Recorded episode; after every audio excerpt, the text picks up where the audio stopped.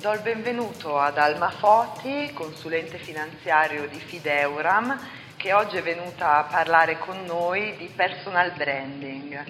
Buongiorno Alma. Buongiorno Sofia. E in quale anno hai cominciato la professione di consulente finanziario? Intanto grazie per l'invito, buongiorno a tutti.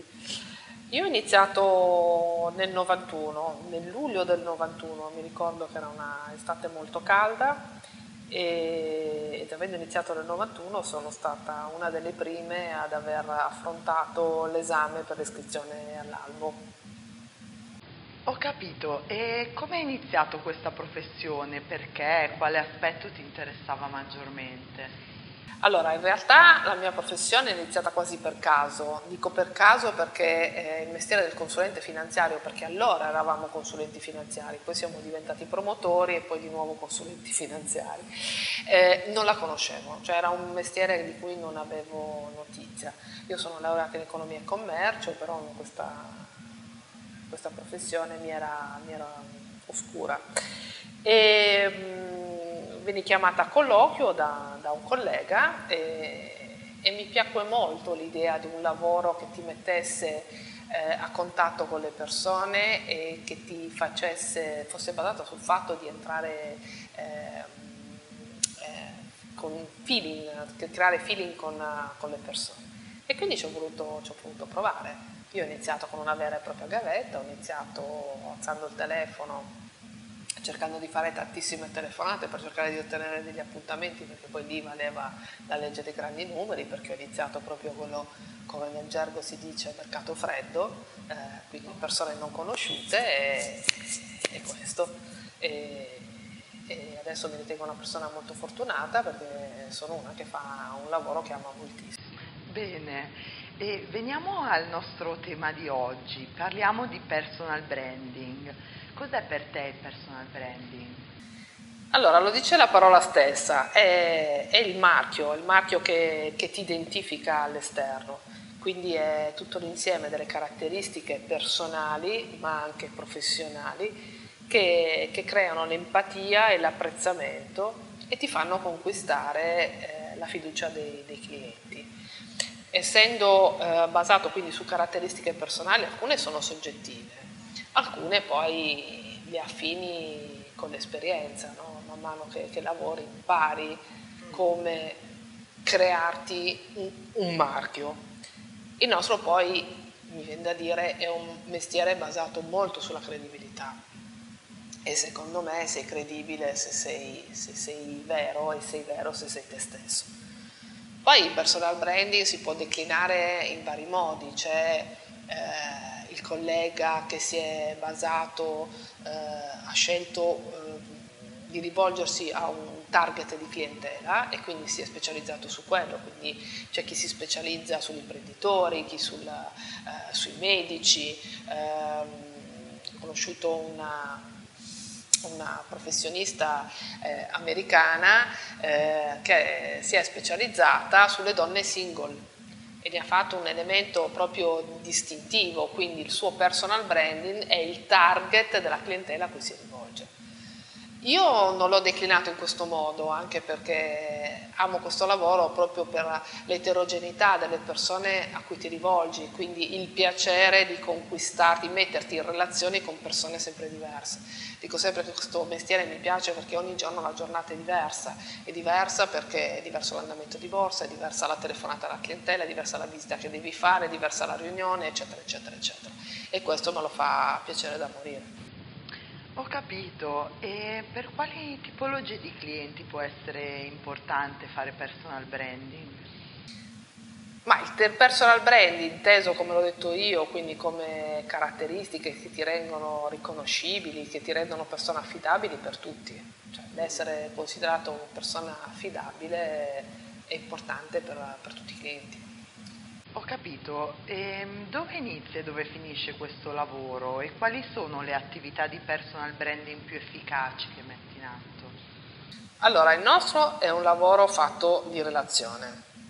E la relazione la inizi con, una, con, il primo incontro con il cliente, quindi il vero e proprio approccio, eh, il conoscerlo, il farti conoscere e poi affiancarlo nella pianificazione del risparmio. Eh, la, fine, la, fine, non la vedo, nel senso che eh, l'obiettivo vero è quello di diventare il punto di riferimento dei clienti, ma in realtà è così, perché quando un cliente ti dice quanti soldi ha, in realtà ti ha aperto, il suo, anche il suo, non ti ha aperto solo il portafoglio, ma ti ha aperto il suo animo. E quindi diventi punto di riferimento, ma tanto da poi essere quello a cui chiede consulenze che non sono solo del, del, del non sono solo finanziarie, ma magari ha bisogno di, una, eh, di, un parere legale, ha bisogno di un notaio, ha bisogno insomma di tante cose e si, si rivolge a te. Eh, poi tu sai che avevamo parlato, il mio pallino è l'educazione finanziaria. Quindi eh, per me l'obiettivo vero di questo lavoro è far capire al, ai clienti e ai non clienti qual è il nostro mestiere, che secondo me non è molto ben chiaro, e l'importanza del nostro mestiere, quello proprio di essere la figura di affiancamento del, eh, del cliente nel, nella, nell'insegnargli a fare una pianificazione finanziaria. E invece sui social media, quali sono le tue tecniche di personal branding? Guarda, i social secondo me sono eh, uno strumento molto, molto potente di personal branding, però sono anche eh, molto delicati, cioè, o meglio vanno usati in maniera eh, delicata perché hanno anche il rovescio della medaglia. Quando sei su un social sei in vetrina e ripeto, non sei in vetrina solo per i tuoi clienti, cioè solo o per gli amici, solo per quelli che poi in realtà ti conoscono, quindi vedono, sanno veramente come sei fatto, ma lo sei per, per tutti quelli che entrano in contatto anche per caso con, con, con il tuo sito e non ci sono protezioni che reggono. E quindi secondo me è molto importante eh, usarlo con, con, cautela senza dimenticarsi mai che comunque sei un professionista. Poi ci sono dei social, mi viene da dire LinkedIn che è proprio il classico social che, dove c'è la tua presentazione come professionista, quindi è evidente che chi ti cerca su LinkedIn cerca di capire come sei dal punto di vista professionale. Noi poi nella mia azienda ne abbiamo social proprio di, di, di, di Fideora che sia anche, anche collegato con, eh, con, LinkedIn che è proprio la nostra, la nostra vetrina. Però in realtà lo sappiamo, il social più diffuso anche per i clienti è Facebook. E Facebook è un passatempo, non ho dubbio, però è anche un social dove in realtà tu hai un modo semplice di mm, eh, fornire e fare delle informazioni e fare delle riflessioni che però eh, ti fanno raggiungere moltissime persone e proprio perché ti fanno raggiungere moltissime persone devi stare attento veramente a quello che dicevo prima, sei un professionista eh, puoi farlo in maniera, anzi devi farlo in maniera non formale perché sei su Facebook, però non dimenticarti mai che sei un consulente finanziario. Mm. Certo, ma ehm Volevo invece chiederti quali sono eh, i tuoi passatempi nel tempo libero e se ci sono delle attività anche extra lavorative che sono state un'opportunità di network con i clienti. Allora, passatempi, eh, purtroppo adesso c'è sempre poco tempo per, per avere i passatempi. Eh, io sono stata prima da giovane una sportiva e adesso non ho più tempo di fare sport, ogni tanto pago le iscrizioni in palestra e poi non riesco ad andarci. Eh, la mia passione, quella che amo moltissimo, era la chitarra e anche questo ho smesso di suonarla perché non, non ho molto tempo. La cucina, vabbè, cucino, mi piace, mi piace fare i corsi, ogni tanto ne faccio ancora qualcuno e mi piace molto la costruzione di un piatto, l'ingrediente, questo, e a volte diventa anche un, un punto di contatto, di conversazione con, con i clienti.